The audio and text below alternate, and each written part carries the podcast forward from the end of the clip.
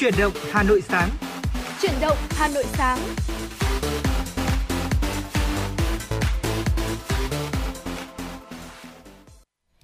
Nhạc hiệu của Chuyển động Hà Nội sáng đã lại tiếp tục vang lên, và ngày hôm nay thì Hồng Hạnh và Quang Minh sẽ đồng hành cùng với quý vị trong sáu mươi phút trực tiếp của Chuyển động Hà Nội sáng. Và thưa quý vị, ngày hôm nay là một buổi sáng thứ bảy với thời tiết cũng vô cùng mát mẻ và dễ chịu.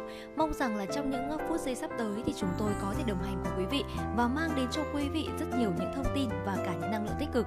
Thưa quý vị, trong sáu mươi phút trực tiếp của Chuyển động Hà Nội sáng nay thì chắc chắn là chúng tôi vẫn mang đến cho quý vị những tin tức mới nhất, những nội dung với những tiểu mục hấp dẫn, và bên cạnh đó đó là những giai điệu âm nhạc để giúp quý vị có thể thư giãn hơn trong những giây phút đầu ngày.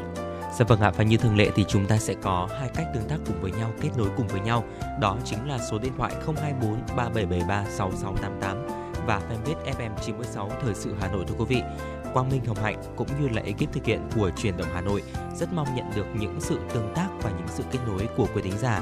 Và như Hồng Hạnh cũng đã chia sẻ đấy ạ, chúng ta sẽ có sáu mươi phút đồng hành cùng với nhau trên làn sóng của ép em chín sáu từ sáu giờ ba mươi đến bảy giờ ba mươi.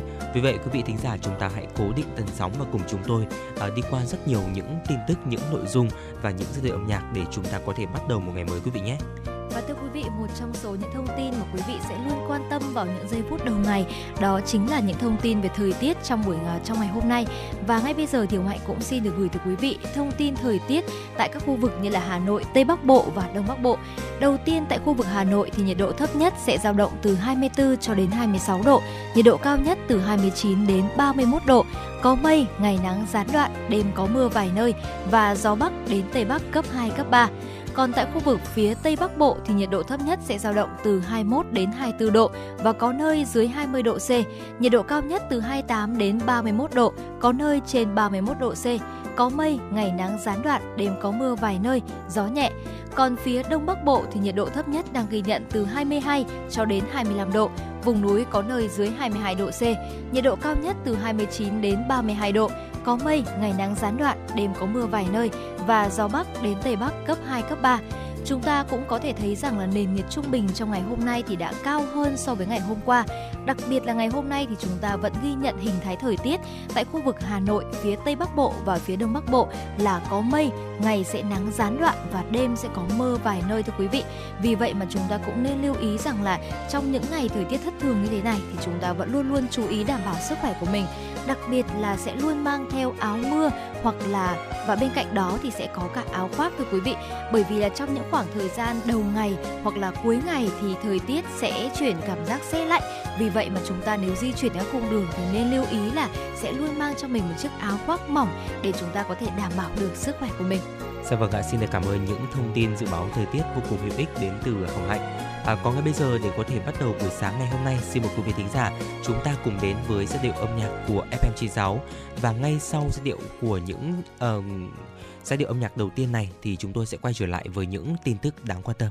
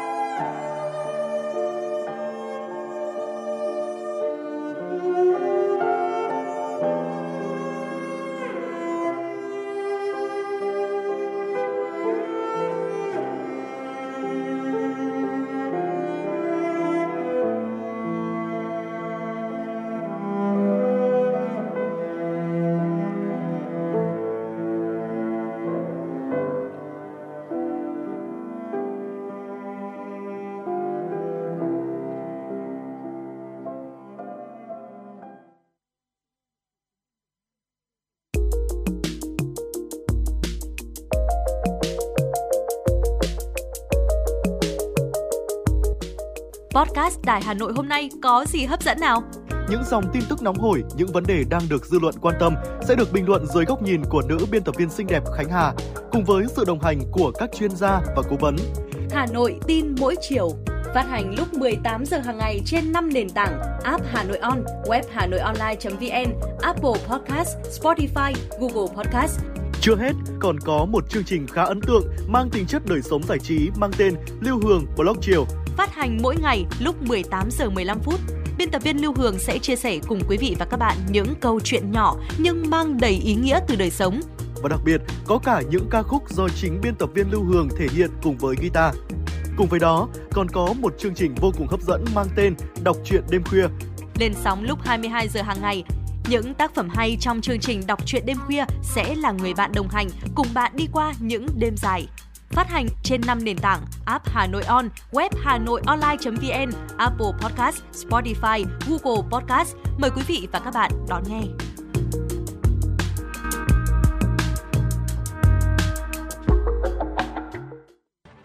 Ngay bây giờ xin được gửi đến quý thính giả những tin tức đáng quan tâm đầu tiên có trong buổi buổi sáng ngày hôm nay thưa quý vị. Thưa quý vị, trưa qua sau khi rút ngắn chuyến công tác nước ngoài, Chủ tịch Ủy ban nhân dân thành phố Hà Nội Trần Sĩ Thanh đã đến thẳng bệnh viện đa khoa Saint-Paul để thăm hỏi các nạn nhân vụ cháy chung cư mini ở quận Thanh Xuân. Chủ tịch Ủy ban nhân dân thành phố biểu dương tinh thần khẩn trương, hết lòng vì người bệnh của các y bác sĩ và yêu cầu tiếp tục theo dõi sát sao sức khỏe các nạn nhân. Các y bác sĩ làm hết mình để cứu chữa các nạn nhân, vừa chăm lo sức khỏe, vừa quan tâm động viên tinh thần người bệnh và người nhà bệnh nhân. Trân trọng cảm ơn lực lượng chức năng và người dân đã không ngại nguy hiểm, nỗ lực chữa cháy cứu người. Y bác sĩ các bệnh viện Trung ương Hà Nội nỗ lực ngày đêm cứu chữa các nạn nhân. Các tầng lớp nhân dân đã chung tay giúp đỡ đồng bào trong lúc hoạn nạn. Chủ tịch thành phố nhấn mạnh thành phố sẽ hỗ trợ cao nhất, lo toan đầy đủ, chu đáo các nạn nhân vụ cháy chung cư mini ở quận Thanh Xuân. Mọi người cần vững vàng, yên tâm điều trị để sớm bình phục. Thành phố cũng sẽ hỗ trợ kịp thời để người dân sớm ổn định cuộc sống. Thưa quý vị, Ủy ban nhân dân thành phố Hà Nội vừa ban hành kế hoạch số hai trăm ba mươi tư về tổng kiểm tra việc chấp hành pháp luật đối với loại hình nhà ở nhiều căn hộ, thường gọi là chung cư mini, cơ sở kinh doanh dịch vụ cho thuê trọ trên toàn địa bàn thành phố Hà Nội. Thời gian kiểm tra từ ngày mười lăm tháng chín đến trước ngày ba mươi tháng mười năm hai nghìn không trăm hai mươi ba. Theo kế hoạch, cơ quan chức năng thành phố sẽ tổng kiểm tra việc chấp hành pháp luật về đất đai, quy hoạch, đầu tư, xây dựng, an toàn điện, an toàn về phòng cháy chữa cháy và cứu nạn cứu hộ đối với một trăm phần trăm chung cư mini, cơ sở kinh doanh dịch vụ cho thuê trọ trên địa bàn quản lý, kịp thời phát hiện, xử lý nghiêm các vi phạm theo quy định của pháp luật. Công tác kiểm tra, xử lý vi phạm được các cơ quan thành phố triển khai quyết liệt, toàn diện, công khai, minh bạch, đảm bảo khách quan và tuân thủ theo quy định của pháp luật trên nguyên tắc, không có vùng cấm, không có ngoại lệ. Bên cạnh đó, thành phố cũng coi trọng vai trò kiểm tra, giám sát của nhân dân, các cơ quan thông tấn báo chí đối với việc chấp hành pháp luật của chủ cơ sở, chủ hộ gia đình và người dân và công tác kiểm tra xử lý của các cơ quan chức năng. Qua kiểm tra, các cơ quan chức năng thành phố sẽ kiên quyết áp dụng các biện pháp xử phạt vi phạm hành chính, biện pháp khắc phục hậu quả theo đúng thẩm quyền, quy định, chuyển hồ sơ sang cơ quan chức năng để điều tra, xử lý nếu có dấu hiệu vi phạm pháp luật hình sự. e u là một trong những đối tác thương mại hàng đầu của Việt Nam và là thị trường xuất khẩu lớn thứ ba, thị trường nhập khẩu lớn thứ năm. Ở chiều ngược lại, Việt Nam đang đứng vị trí đối tác thương mại thứ mười sáu của e u và là đối tác thương mại lớn nhất của e u trong khối ASEAN. Số liệu thống kê của Tổng cục Hải quan cho thấy năm hai nghìn không trăm hai mươi hai, kim ngạch thương mại hai chiều giữa Việt Nam và e u đạt sáu mươi hai phẩy hai mươi tư tỷ đô la Mỹ, tăng chín phẩy hai phần trăm so với năm hai nghìn không trăm hai mươi mốt và chiếm tỷ trọng tám phẩy năm phần trăm trong tổng kim ngạch xuất nhập khẩu của cả nước. Cán cân thương mại xuất siêu nghiêng về phía Việt Nam. Theo bà Nguyễn Thảo Hiền, Phó Vụ trưởng Vụ Thị trường châu Âu châu Mỹ Bộ Công Thương, những năm gần đây, bất chấp bất ổn thị trường, chuỗi cung ứng, giao thương và kinh tế e u đối mặt với nhiều khó khăn, kim ngạch thương mại hai chiều Việt Nam e u vẫn ghi nhận sự phục hồi và tăng trưởng tốt với vai trò hỗ trợ đáng kể từ Hiệp định Thương mại Tự do Việt Nam e u E V F T A. Thưa quý vị, tiếp nối sẽ là một số thông tin đáng chú ý. Sau ba ngày liên tiếp đi xuống, hôm qua giá vàng trong nước đảo chiều tăng một trăm nghìn đồng mỗi lượng. Lúc chín giờ ba mươi sáng qua, công ty trách nhiệm hữu hạn Bảo Tín Bình Châu niêm yết giá vàng miếng S J C ở mức sáu mươi bảy phẩy chín mươi ba triệu đồng trên một lượng ở chiều mua vào và sáu mươi tám phẩy năm mươi tám triệu đồng trên một lượng ở chiều bán ra, tăng sáu mươi nghìn đồng trên một lượng mỗi chiều so với cuối ngày mười bốn tháng chín. Công ty trách nhiệm hữu hạn một thành viên Vàng bạc Đá quý Sài Gòn niêm yết giá vàng miếng ét gi xê ở mức sáu mươi bảy phẩy chín triệu đồng trên một lượng ở chiều mua vào và sáu mươi tám phẩy sáu triệu đồng trên một lượng ở chiều bán ra, cao hơn cuối ngày liền trước một trăm nghìn đồng trên một lượng mỗi chiều. Cùng xu hướng, Ngân hàng Thương mại Cổ phần Xuất nhập khẩu Việt Nam tăng năm mươi nghìn đồng trên một lượng mỗi chiều để là sáu mươi bảy phẩy chín mươi lăm triệu đồng trên một lượng ở chiều mua vào và sáu mươi tám phẩy bốn mươi lăm triệu đồng trên một lượng ở chiều bán ra. Giá vàng nhẫn cũng đi lên. Công ty trách nhiệm hữu hạn Bảo Tín Minh Châu tăng tám mươi nghìn đồng trên một lượng mỗi chiều đối với giá vàng nhẫn tròn trơn, niêm yết là năm mươi sáu phẩy năm mươi tư triệu đồng trên một lượng ở chiều mua vào đến năm mươi bảy phẩy ba mươi chín triệu đồng trên một lượng ở chiều bán ra. Và thưa quý vị, vừa rồi cũng chính là một số những thông tin mà chúng tôi muốn gửi đến quý vị trong những giây phút đầu tiên của Chuyển động Hà Nội sáng. Và ngay bây giờ chúng ta sẽ cùng đến với tiểu mục tiếp theo, đó chính là tiểu mục Sống khỏe cùng ép em chín sáu thưa quý vị. Và với tiểu mục Sống khỏe cùng ép em chín sáu ngày hôm nay thì chúng ta sẽ cùng nhau chia sẻ về những cách làm thế nào để chúng ta sẽ cùng bảo vệ lá phổi của chúng ta. Chúng ta cũng có thể thấy rằng lá phổi chính là một trong số những bộ phận vô cùng quan trọng của cơ thể thưa quý vị. Vậy làm thế nào để chúng ta có thể bảo vệ lá phổi của chúng ta? Thì ngày hôm nay hãy cùng với Hồng Hạnh và Quang Minh tìm hiểu nhé. Dạ vâng thưa quý vị, phổi thì là một cơ quan giúp trao đổi khí nhằm cung cấp cho cơ thể lượng oxy cần thiết và thải lượng khí xê o hai ra ngoài. Phổi thì rất dễ bị tấn công bởi các yếu tố gây bệnh từ bên ngoài cơ thể, cho nên là chúng ta cần có những cách giúp phổi khỏe mạnh hơn. Và ngay bây giờ chúng ta hãy cùng nhau uh, tìm hiểu cùng với nhau, chia sẻ cùng với nhau những cách để có thể là giúp phổi của chúng ta khỏe mạnh hơn. Đầu tiên ạ, chúng ta cần phải uh, hạn chế, còn nếu mà được thì ngừng hút thuốc lá là một điều rất là tốt. Khói thuốc lá thì có thể thu hẹp và làm viêm đường thở và khiến cho bạn bị khó thở hơn. Nó có thể là gây kích ứng phổi của bạn và khiến bạn ho dai dẳng. Theo thời gian thì khói phá hủy mô tại phổi và hút thuốc lá thì là nguyên nhân số một gây ra ung thư phổi và là nguyên nhân chính gây ra bệnh phổi tắc nghẽn mãn tính. Và phổi tắc nghẽn mãn tính là một tình trạng làm tổn thương các phế nang nhỏ trong phổi có chức năng xử lý oxy, cho nên là cần cai thuốc lá nếu như mà chúng ta đang hút thuốc lá và tránh môi trường có khói thuốc lá để không hít phải khói thuốc thưa quý vị. Việc ngừng hút thuốc lá thì không chỉ khiến phổi khỏe mạnh mà còn giúp giảm nguy cơ bệnh tim mạch cũng như là nhiều những cái bệnh lý mãn tính khác. Và tiếp theo thưa quý vị, đó chính là kiểm tra nhà của chúng ta để tránh tiếp xúc với chất uranium.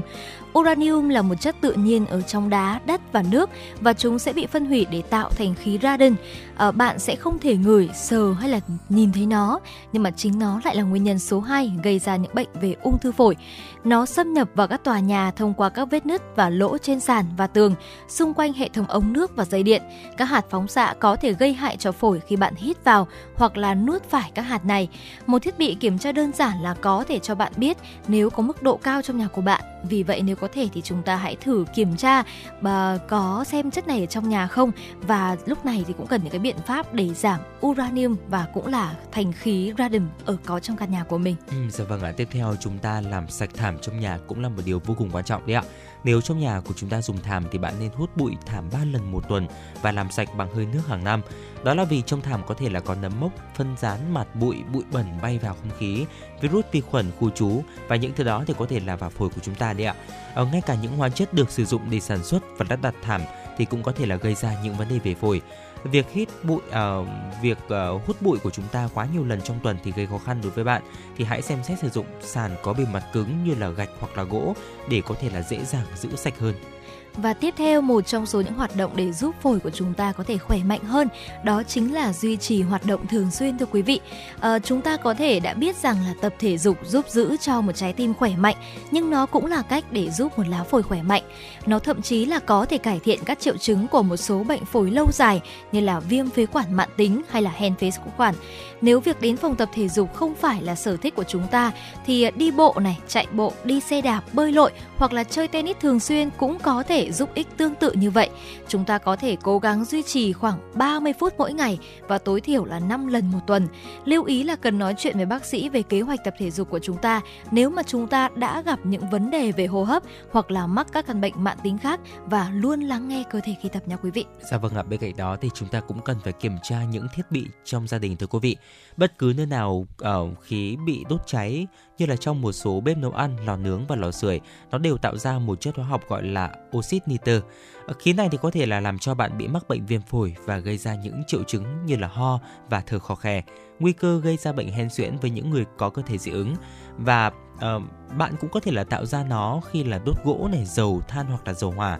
Đảm bảo rằng là tất cả những thiết bị của chúng ta được lắp đặt một cách đúng cách và có nơi thoáng khí, tránh lưu trữ khí đó trong không gian hẹp và thường xuyên bảo trì để tránh tình trạng bị hư hỏng quý vị nhé.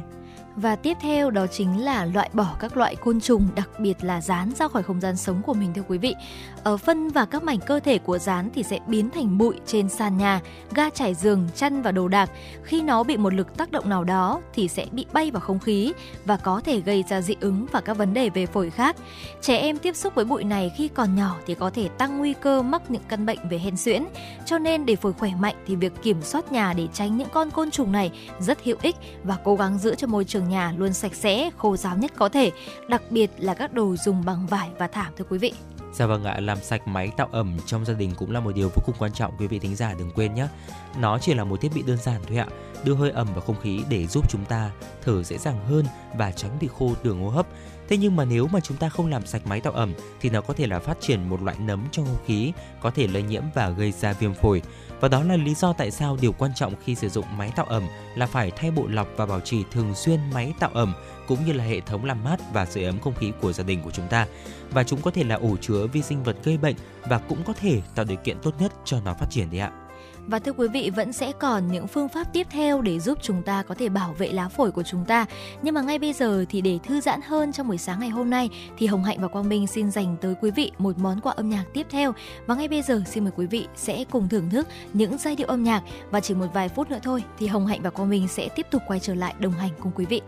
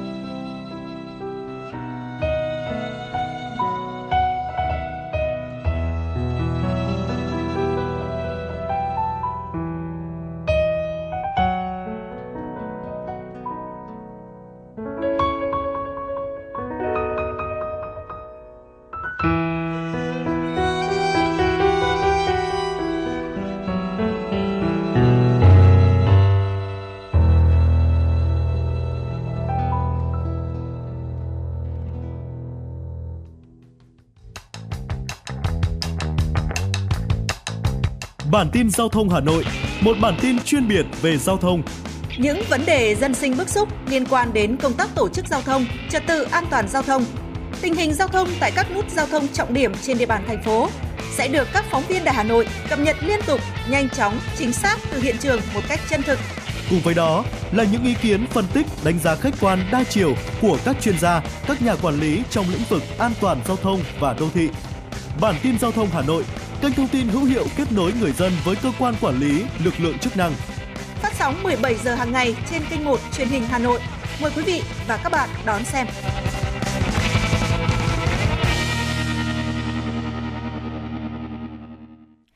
Thưa quý vị, và để tiếp nối chương trình thì sẽ là một số những thông tin đáng chú ý mà chúng tôi gửi đến quý vị trong buổi sáng ngày hôm nay. Thưa quý vị, Quỹ Nhi đồng Liên Hợp Quốc UNICEF và Ngân hàng Thế giới mới công bố báo cáo cho thấy đại dịch covid mười chín đã làm chậm tiến độ hỗ trợ trẻ em thoát nghèo, với ba trăm ba mươi ba triệu trẻ em trên toàn thế giới vẫn đang sống trong cảnh nghèo đói cùng cực. Nỗ lực giúp các em thoát nghèo bị ảnh hưởng và chậm lại so với kế hoạch, khiến mười bảy phần trăm số trẻ em trên thế giới phải sống tạm bợ qua ngày.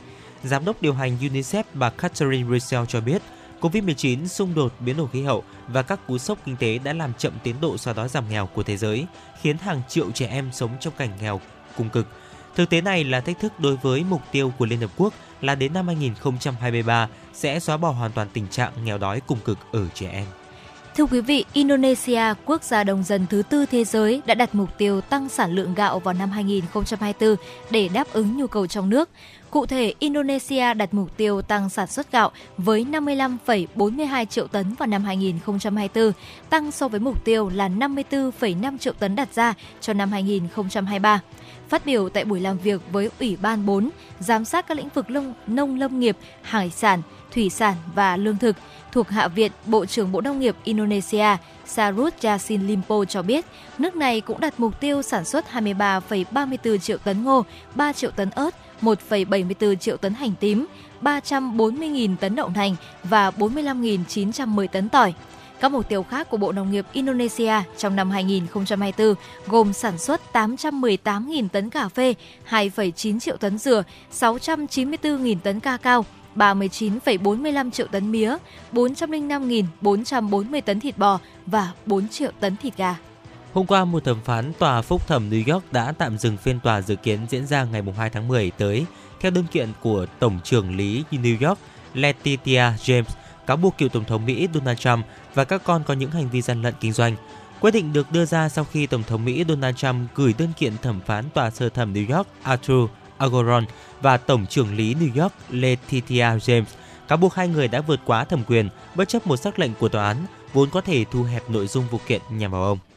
Mới đây, Trung tâm Dự báo Khí hậu C P C của Mỹ cho rằng hơn chín mươi lăm phần trăm nguy cơ hình thái thời tiết El Nino sẽ tiếp diễn vào mùa đông của bán cầu Bắc từ tháng một đến tháng ba năm hai không hai tư. Theo đó sẽ gây ra nhiều hiện tượng thời tiết cực đoan hơn. Trung tâm Dự báo Khí hậu cũng dự báo bảy mươi mốt phần trăm nguy cơ hiện tượng El Nino sẽ mạnh lên trong giai đoạn nói trên.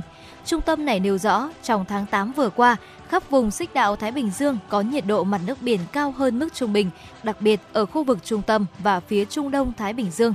El Nino là một kiểu khí hậu tự nhiên, trong đó nhiệt độ bề mặt nước biển ở vùng nhiệt đới trung tâm và phía đông Thái Bình Dương ấm hơn mức trung bình. El Nino sẽ làm tăng nhiệt độ trên toàn cầu, gây ra hạn hán và lũ lụt ở một số khu vực địa lý khác nhau.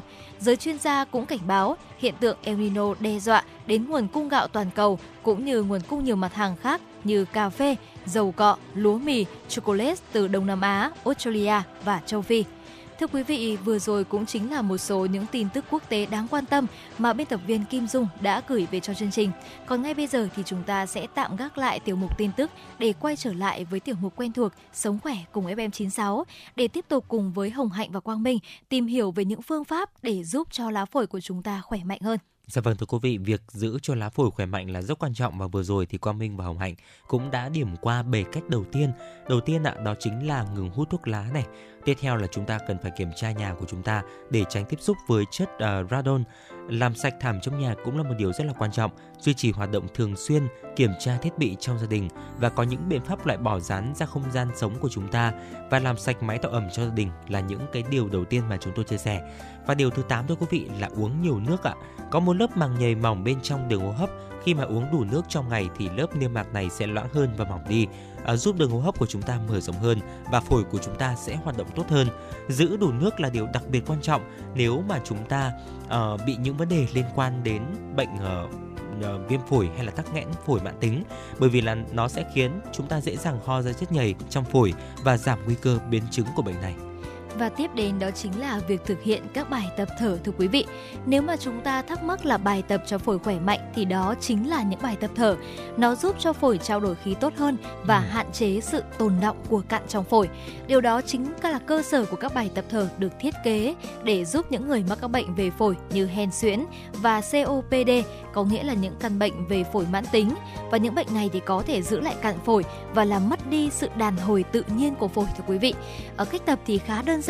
Chúng ta chỉ cần ngồi hoặc là nằm thư giãn, sau đó tập trung vào hơi thở, cố gắng hít thật sâu, phình bụng, thở bằng bụng rồi thở ra bằng miệng, thưa quý vị.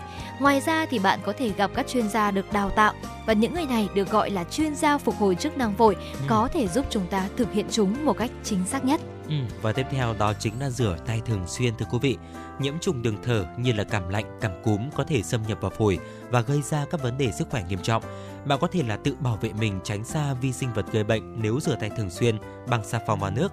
Đặc biệt là trẻ em, điều này giúp hẳn giảm hẳn những nguy cơ ở bệnh đường hô hấp. Đồng thời thì bạn cần đánh răng hai lần một ngày và đến nhà sĩ ít nhất là hai lần một năm để có thể lấy cao răng và điều trị bệnh răng miệng nếu có, bởi vì là nó có thể là nguyên nhân gây ra bệnh ở phổi đấy ạ. Nên tránh xa những nơi đông người khi đi học và làm việc nếu bạn bị bệnh để không lây nhiễm cho người khác. Ngoài ra thì nên tiêm phòng chủng ngừa để có thể là hạn chế những tác nhân gây bệnh. Và thưa quý vị, việc kiểm tra chất lượng không khí ở nơi ở và nơi làm việc cũng là một trong số những điều vô cùng quan trọng. Chỉ số chất lượng không khí A Q I là chỉ số theo dõi ô nhiễm có thể đến từ các nhà máy, hỏa hoạn, ô tô, bụi, phấn hoa và các nguồn khác trên thang điểm từ không đến năm trăm. Nhận các thông báo tại địa phương trên tin tức hoặc là kiểm tra trực tuyến để biết mức độ ô nhiễm không khí. Không khí bẩn thì có thể ảnh hưởng đến bất kỳ ai, nhưng mà mức độ cao đặc biệt nghiêm trọng đối với trẻ em, người lớn trên sáu mươi lăm tuổi và những người bị bệnh về đường hô hấp, bệnh mãn tính thì sẽ có những cái tác động vô cùng tiêu cực.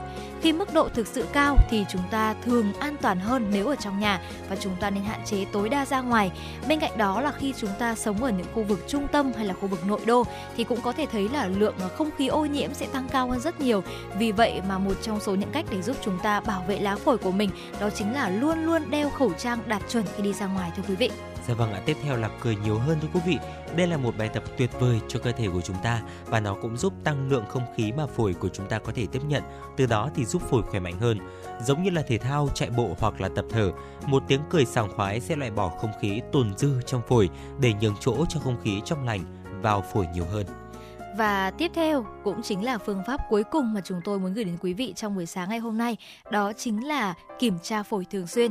Cách kiểm tra phổi khỏe mạnh hay không thì chính là một biện pháp tốt để phát hiện bệnh tật trước khi chúng khó kiểm soát được. Điều này có thể đặc biệt quan trọng đối với những bệnh nhân ung thư phổi, và bệnh này thì có thể không gây ra các triệu chứng rõ ràng cho đến khi chúng đã ở những giai đoạn muộn. Nói với bác sĩ của bạn về bất kỳ những thay đổi nào bạn nhận thấy trong cách thở, từ đó thì bác sĩ có thể thăm khám bằng cách nghe phổi và có thể làm các xét nghiệm có thể giúp tìm ra những bệnh lý bất thường. Thưa quý vị, việc kiểm tra phổi thường xuyên là vô cùng quan trọng khi mà chúng ta đã vừa mắc những cái căn bệnh như là covid mười chín chẳng hạn. Có rất nhiều người thì đã mắc covid mười chín lần một hoặc lần hai, và sau những lần mắc bệnh đó thì phổi của chúng ta chắc chắn là sẽ có những suy yếu nhất định.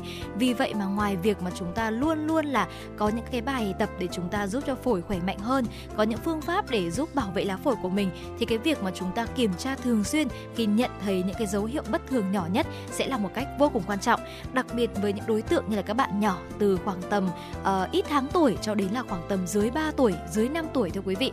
Và cả những đối tượng người lớn tuổi nữa thì luôn là những đối tượng cần phải được quan tâm, chăm sóc và lưu ý đặc biệt. Và thưa quý vị, mong rằng là qua những chia sẻ vừa rồi của Quang Minh và Hồng Hạnh trong tiểu mục Sống Khỏe cùng ép em chín sáu thì đã giúp quý vị là có những cái phương pháp tốt nhất để có thể bảo vệ được sức khỏe của bản thân và gia đình. Và ngay bây giờ thì chúng ta sẽ cùng tạm gác lại tiểu mục Sống Khỏe này để quay trở lại với những giai điệu trong buổi sáng ngày hôm nay để giúp chúng ta có thể thư giãn hơn. Và mong rằng là với những giai điệu âm nhạc này thì có thể giúp quý vị thính giả chúng ta sẽ cùng thư giãn hơn trong buổi sáng ngày hôm nay. Và quý vị cũng đừng quên rằng là hãy tương tác với chúng tôi qua hai kênh, đó chính là số hotline của chúng tôi không hai bốn ba bảy bảy ba sáu sáu tám tám, và bên cạnh đó thì chắc chắn rồi sẽ có cả những tin tức mới nhất chúng tôi sẽ gửi đến quý vị. Và một kênh nữa để giúp quý vị có thể tương tác với chúng tôi đó chính là kênh fanpage chính thức ép em chín sáu Thời sự Hà Nội. Và thưa quý vị, ngay bây giờ thì có lẽ rằng là những giai điệu âm nhạc mà chúng tôi đã chuẩn bị đã chuẩn bị sẵn sàng để có thể giúp quý vị thư giãn hơn trong buổi sáng ngày hôm nay. Và quý vị cũng đừng quên rằng là hãy đồng hành cùng với Quang Minh và Hồng Hạnh trong số những phút giây sắp tới. Và ngay bây giờ thì những giai điệu âm nhạc sẽ giúp quý vị có thể thư giãn, và chỉ một vài phút nữa thôi chúng tôi sẽ quay lại. Xin mời quý vị sẽ cùng thưởng thức.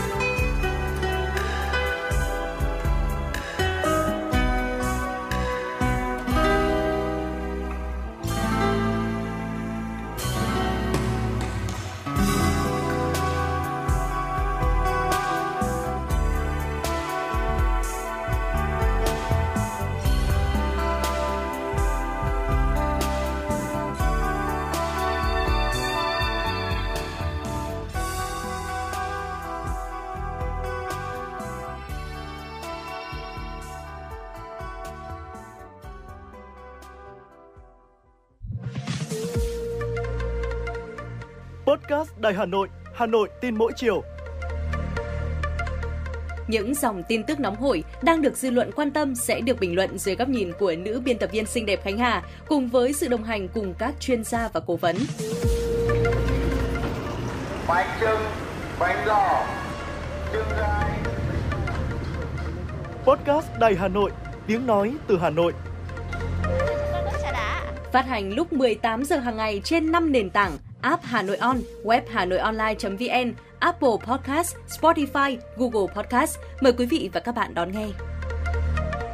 Podcast Đài Hà Nội, Hà Nội tin mỗi chiều. Thưa quý vị thính giả, chúng ta vừa cùng nhau thư giãn với những giai điệu âm nhạc và ngay bây giờ thì chúng ta sẽ cùng quay trở lại với những thông tin đáng chú ý mà biên tập viên Kim Dung đã gửi về cho chương trình. Thưa quý vị, thông tư số ba mươi hai trên hai nghìn không trăm hai mươi ba của Bộ Công an quy định nhiệm vụ, quyền hạn, hình thức, nội dung và quy trình tuần tra, kiểm soát, xử lý vi phạm hành chính về giao thông đường bộ của cảnh sát giao thông chính thức có hiệu lực thi hành từ ngày hôm qua. Điểm đáng chú ý trong thông tư là người dân có thể sử dụng tài khoản định danh thay cho giấy tờ các trường hợp cảnh sát giao thông được dừng phương tiện, các trường hợp cảnh sát giao thông tuần tra, kiểm soát công khai kết hợp với hóa trang. Một khuyết điểm mới trong thông tư số ba mươi hai, nếu như theo quy định trước đây tại thông tư số sáu mươi lăm trên hai nghìn không trăm hai mươi, lực lượng cảnh sát giao thông phải thông báo công khai kế hoạch tuần tra kiểm soát. Nội dung thông báo công khai gồm đơn vị làm nhiệm vụ tuần tra kiểm soát xử lý vi phạm, tuyến đường tuần tra kiểm soát xử lý vi phạm, loại phương tiện hành vi vi phạm, tiến hành kiểm soát xử lý, thời gian thực hiện kế hoạch. Tuy nhiên với thông tư mới, Bộ Công an không còn quy định nội dung trên. Thay vào đó, cơ quan này quy định chi tiết về việc phân cấp tuyến, địa bàn tuần tra kiểm soát của cảnh sát giao thông. Ví dụ, thẩm quyền tuần tra kiểm soát xử lý vi phạm của Cục Cảnh sát giao thông là trên các tuyến đường cao tốc đi qua địa giới hành chính từ hai tỉnh trở lên. Của Phòng Cảnh sát giao thông là các tuyến đường cao tốc chỉ nằm trong phạm vi địa giới một tỉnh, các tuyến quốc lộ trọng điểm, tuyến đường đô thị thuộc thành phố trực thuộc trung ương. Của Công an cấp huyện là các tuyến quốc lộ, đường tỉnh, đường huyện không thuộc phạm vi quản lý của Phòng Cảnh sát giao thông. Thưa quý vị, trong năm học hai nghìn không trăm hai mươi ba hai nghìn không trăm hai mươi tư, Hà Nội đặt mục tiêu một trăm phần trăm học sinh sinh viên tham gia bảo hiểm y tế. Để công tác bảo hiểm y tế học sinh sinh viên năm học hai nghìn không trăm hai mươi ba hai nghìn không trăm hai mươi tư thực hiện có hiệu quả, đạt một trăm phần trăm học sinh sinh viên tham gia, Bảo hiểm xã hội thành phố Hà Nội đã có công văn về việc triển khai công văn số hai nghìn tám trăm tám mươi chín của Ủy ban Nhân dân thành phố Hà Nội gửi văn phòng, các phòng nghiệp vụ và bảo hiểm xã hội các quận, huyện, thị xã. Theo đó, Bảo hiểm xã hội thành phố Hà Nội đề nghị văn phòng, các phòng nghiệp vụ và bảo hiểm xã hội các quận, huyện, thị xã phổ biến quán triệt đến toàn thể viên chức, người lao động thuộc đơn vị để triển khai thực hiện nghiêm túc công văn số hai nghìn tám trăm tám mươi chín của Ủy ban Nhân dân thành phố và công văn số bốn nghìn chín trăm lẻ sáu của Bộ Giáo dục và Đào tạo. Đồng thời giao phòng quản lý thu sổ, thẻ chủ trì phối hợp các sở ban ngành, văn phòng, các phòng nghiệp vụ, bảo hiểm xã hội các huyện và các đơn vị có liên quan tổ chức triển khai thực hiện công văn số hai nghìn tám trăm tám mươi chín. Hôm qua tại Trung tâm Báo chí Thành phố Hồ Chí Minh, Hội Xuất bản Việt Nam phối hợp Ủy ban Nhân dân Thành phố Hồ Chí Minh tổ chức hội nghị Ban chấp hành Hiệp hội Xuất bản Đông Nam Á Asian Book Publisher Association a pê pê a.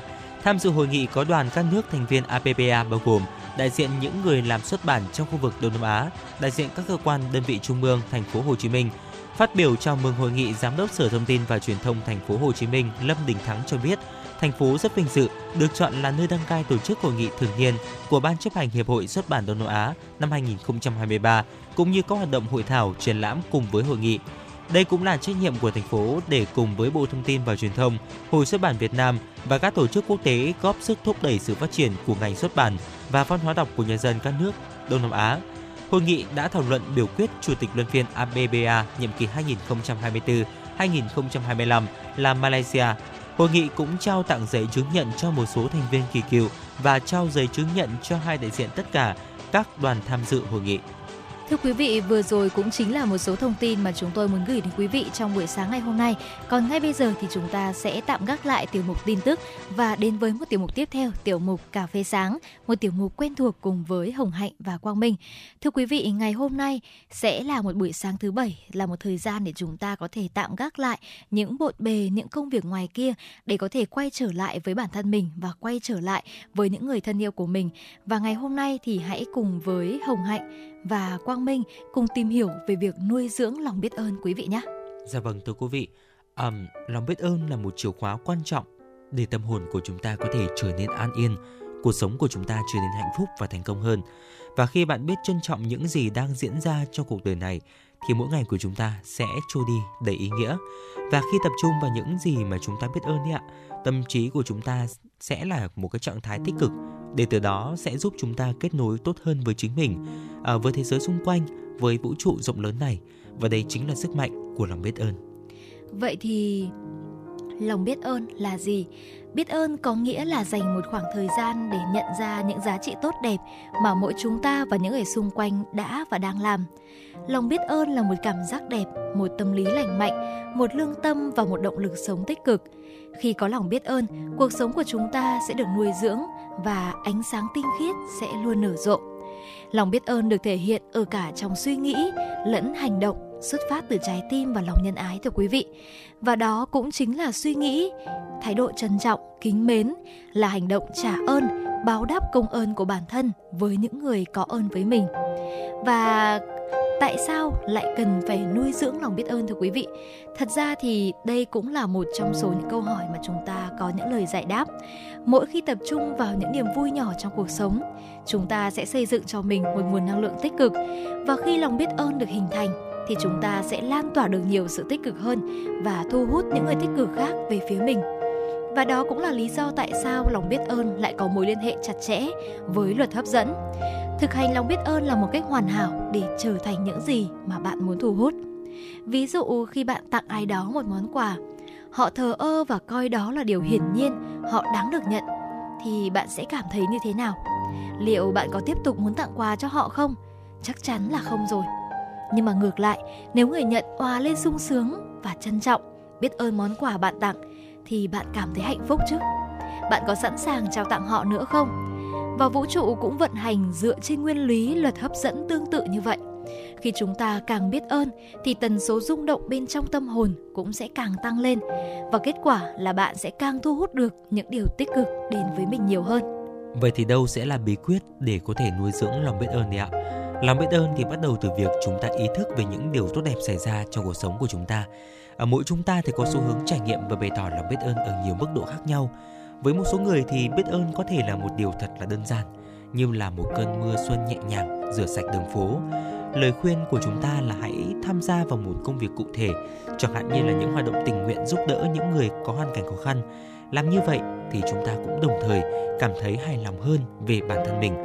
À, xin được giới thiệu đến quý vị thính giả một uh, cái khái niệm, đó chính là hũ tri ân, thưa quý vị. Lọ đựng lòng biết ơn là một bài tập đơn giản để có thể tác động sâu sắc đến sức khỏe và triển vọng của bản thân. Bạn uh, chỉ cần chuẩn bị một lọ đựng xinh xắn, một dải duy băng, nhãn dán, kim tuyến hoặc là bất cứ thứ gì mà bạn có thể thích để trang trí lọ cùng với giấy, bút để viết lời tri ân. Theo thời gian thì bạn có thể là có cho mình một lọ đựng tri ân để ắp những lý do để sống với lòng biết ơn, và nó cũng sẽ trau dồi thói quen bày tỏ lời cảm ơn của chúng ta. Và tiếp theo chúng ta có thể tạo ra một danh sách biết ơn. Một cách đơn giản khác để chúng ta có thể thực hành lòng biết ơn đó chính là liệt kê ra những thứ mà chúng ta cảm thấy biết ơn. Bạn có thể là liệt kê theo những đầu mục như là gia đình, các sự kiện, con người, hành động, đồ vật và cảm xúc. Và bạn có biết không ạ, bằng việc mà thực hành lòng biết ơn thì chúng ta sẽ làm cho cuộc sống của chúng ta uh, trở nên ý nghĩa hơn và kết nối với mọi người xung quanh bền vững hơn. Hãy chia sẻ danh sách trên với mọi người mà chúng ta tin tưởng và yêu cầu những người đó chia sẻ lại để cùng xem kết quả. Và uh, Quang Minh đã từng nghe một cái phương pháp, đó chính là chúng ta sẽ tạo một cái danh sách này. Mỗi ngày chúng ta sẽ năm, viết năm điều mà chúng ta biết ơn. Thế nhưng mà có một cái quy tắc Hồng Hạnh ạ, là chúng ta sẽ không được ngày nào trùng với ngày nào cả. Cái ngày đầu ấy, chúng ta viết ra năm điều chúng ta biết ơn thì cảm thấy thực sự rất là dễ dàng, khá là dễ dàng. Đến ngày thứ hai vẫn dễ dàng. Đến ngày thứ ba thì ừ, nó hơi khó khăn một chút. Đến ngày thứ tư nó khó thêm một chút nữa. Để chúng ta mới thấy rằng là chúng ta sẽ trân trọng từ những cái điều nhỏ nhất đấy ạ. Đến ngày thứ bảy, thứ tám rồi chúng ta sẽ biết ơn từ những điều cực kỳ nhỏ mà ngày thường chúng ta sẽ không cảm thấy biết ơn. Vì vậy nên là quý vị thính giả chúng ta cũng có thể thử phương pháp này, đó chính là làm hũ tri ân hoặc là tạo ra một danh sách biết ơn từ những điều nhỏ nhất. Và một phương pháp nữa để giúp chúng ta có thể nuôi dưỡng lòng biết ơn, đó chính là viết lá thư biết ơn thưa quý vị. Một nghiên cứu thực hiện bởi Seliman vào năm hai nghìn không trăm lẻ năm thì cũng đã chỉ ra rằng những người viết thư đến người khác để thể hiện lòng biết ơn thì sẽ có được cảm giác cuộc sống hạnh phúc, vui mừng và giảm khả năng mắc bệnh trầm cảm. Lúc này đây thì hãy nghĩ về người đã tác động tích cực và thay đổi cuộc đời bạn, để từ đó bày tỏ tấm lòng, ý nghĩa của người đó đối với bạn. Và nó cũng giống như là một dạng bài tập bày tỏ cảm xúc và sự công nhận của bạn về người đó vậy. Và mách nhỏ với bạn rằng là thật ra thì không cần là chúng ta phải gửi thư tay, một ý tưởng gửi thư qua email hay là tặng một chiếc thiệp nhỏ xinh qua tin nhắn trên các mạng xã hội cũng rất là thú vị. Nhưng mà Hồng Hạnh thấy rằng là có lẽ là cuộc sống cũng khiến chúng ta đôi lúc quên cách uh, gửi đến những cái lời thân yêu hay là những lời biết ơn đến những người gần nhất. Chẳng hạn có thể là đã rất lâu rồi chúng ta không dành thời gian để có thể là viết những điều biết ơn, viết những cảm giác trân trọng với những người thân yêu của mình, như là ông bà chẳng hạn, dạ vâng. ông bà, bố mẹ và những người bạn của mình. Và Hồng Hạnh tin rằng là có thể nhận được một uh, tấm thiệp bất ngờ hay là một lá thư tay sẽ là một điều cực kỳ hạnh phúc đối với đấng sinh thành hay những người thân yêu đã luôn đồng hành và bên cạnh chúng ta. Dạ vâng ạ, tiếp theo chúng ta hãy học cách tư duy tích cực các bạn nhé. Hãy dành một ra, à, hãy dành ra một khoảng thời gian trong ngày để có thể suy niệm vào cuộc sống. Thời điểm lý tưởng nhất là trên đường mà chúng ta đi làm hoặc là trên đường về nhà sau giờ làm. Hãy thể hiện lòng biết ơn với những người bạn gặp, con đường bạn đi hàng ngày, những người vô danh đã nhường đường cho bạn. Các biển báo đường phố giúp bạn dễ dàng biết phương hướng, hay là hàng cây hai bên đường đã giúp cho bạn có bóng mắt. Và hãy học cách nhìn thấy khía cạnh tích cực trong mọi vấn đề, ngay cả với những điều mà chúng ta cho là tiêu cực. À, giống như là câu thành ngữ trong cái rủi của cái may đấy ạ. Khi mà gặp một tình huống khó khăn trong cuộc sống, xu hướng của chúng ta là tự trách móc bản thân và người khác. Thế nhưng mà thay vào đó thì bạn có thể là thử thể hiện sự biết ơn của mình. Vẫn còn may mắn hơn rất nhiều người, rằng bản thân mình vẫn còn những người uh, sẵn sàng giúp đỡ mình vượt qua thử thách. Uh, biết ơn rằng là chúng ta vẫn đang còn tồn tại trên cuộc sống này. Chúng ta vẫn còn có cơ hội được súng, được đúng và được sai, được sửa sai của chúng ta. Chúng ta vẫn có thể được cười, được thở. Chúng ta vẫn có thể gặp được những người mà mình thân yêu thưa quý vị. Và trân trọng những điều nhỏ nhất chính là một trong số những cách tốt nhất để chúng ta nuôi dưỡng lòng biết ơn trong cuộc sống. Và đó là những món quà vô giá mà hầu hết mọi người đều xem là chuyện đương nhiên thưa quý vị. Nếu mà bạn vẫn còn thức ăn ở trong tủ lạnh, quần áo vẫn ở trong tủ và có một mái ấm hạnh phúc thì có lẽ là bạn đang may mắn hơn rất là nhiều so với bảy mươi lăm phần trăm dân số thế giới không được đảm bảo những nhu cầu đó. Và nếu bạn vẫn có thể được ăn ba bữa hàng ngày thì bạn cũng vẫn đang hạnh phúc hơn một tỷ người trên thế giới chỉ được ăn một bữa mỗi ngày. Và hãy học cách trân quý tất cả những điều tưởng chừng như rất nhỏ này. Và cuối cùng đó chính là yêu bản thân nhiều hơn. Đừng quên đánh giá cao những phẩm chất và thành tích của bản thân bạn, yêu thương bản thân mình. Và ngoài những thành công lớn trong cuộc sống thì hãy dành thời gian để ăn mừng những thành tích nhỏ hàng ngày của mình. Tất cả chúng ta đều cần được yêu quý, công nhận. Và tình yêu quan trọng nhất chúng ta có thể trao đi là dành cho chính mình. Thời gian đầu thì có thể là chúng ta sẽ cảm thấy khá gượng gạo, song bằng cách thực hành liên tục những thói quen này thì bạn sẽ bắt đầu thay đổi chính mình, trở nên yêu bản thân và quan tâm đến mọi người. Và từ đó thì có lòng biết ơn và quý trọng cuộc sống hơn. Và thưa quý vị, lòng biết ơn là một trong số những phẩm chất tốt đẹp và cao quý nhất của con người.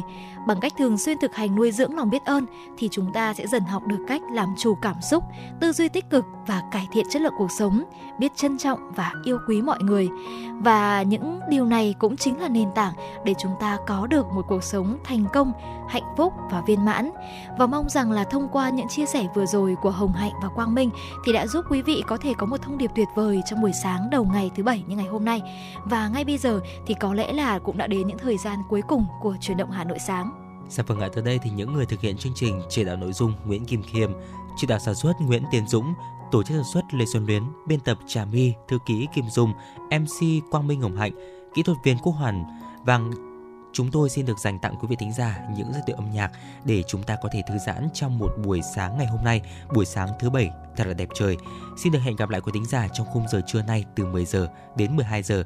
Thân mến chào tạm biệt.